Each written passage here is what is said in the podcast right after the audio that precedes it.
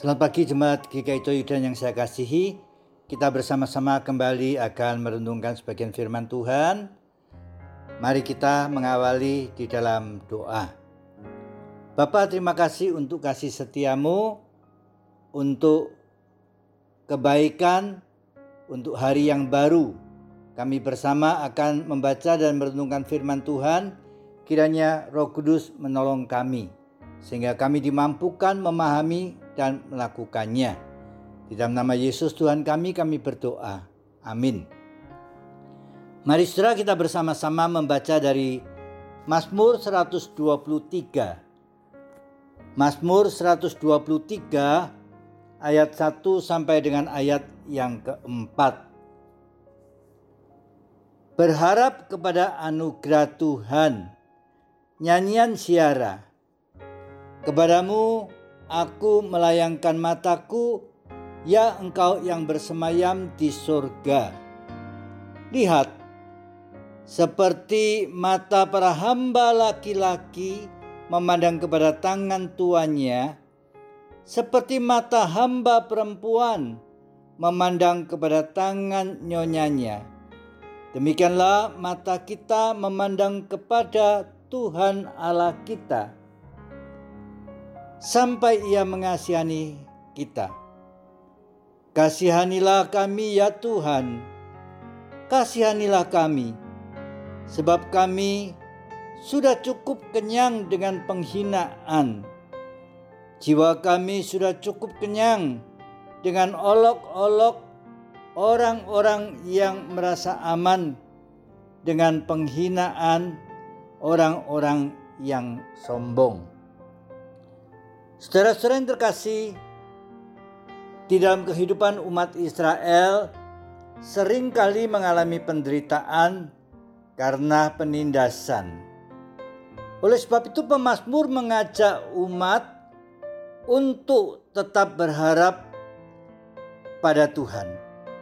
Yang pertama dikatakan mengarahkan pandangan pada Tuhan yang berkuasa, Tuhan yang ada di sorga. Pada bacaan ini dikatakan aku melayangkan mataku artinya pesmasmur menaruh harap pada Tuhan sang penguasa alam semesta. Namun juga Tuhan yang selalu bersama-sama dengan orang yang remuk dan rendah hati. Pemasmur menantikan agar Tuhan mau campur tangan di dalam setiap masalah kehidupannya. Ayat 2 berkata, seperti mata hamba laki-laki dan perempuan memandang kepada tangan tuan atau nyonyanya. Demikianlah umat berharap pada Tuhan yang penuh anugerah dan belas kasih.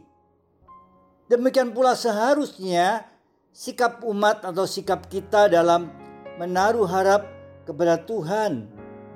Karena hanya Tuhanlah yang sanggup menolong kita umatnya dari segala permasalahan.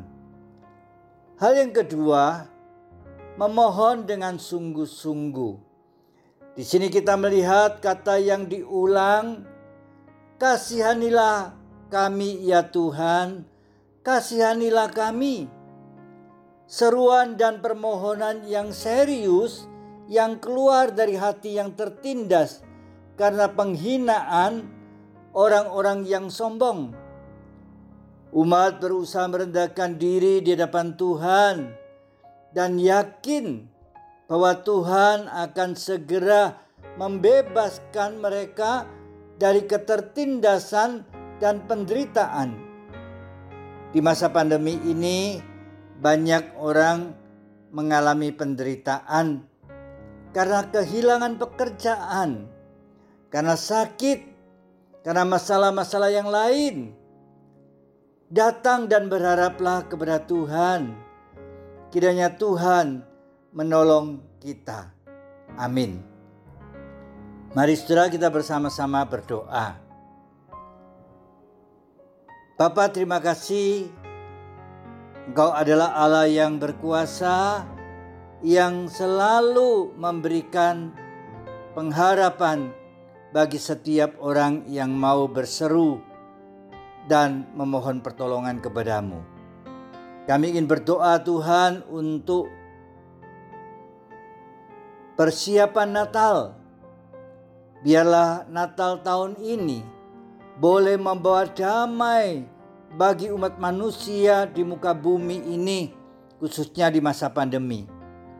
Terkhusus kami berdoa untuk seluruh kehidupan jemaat GKI Coyudan maupun umat yang ada di Surakarta ini.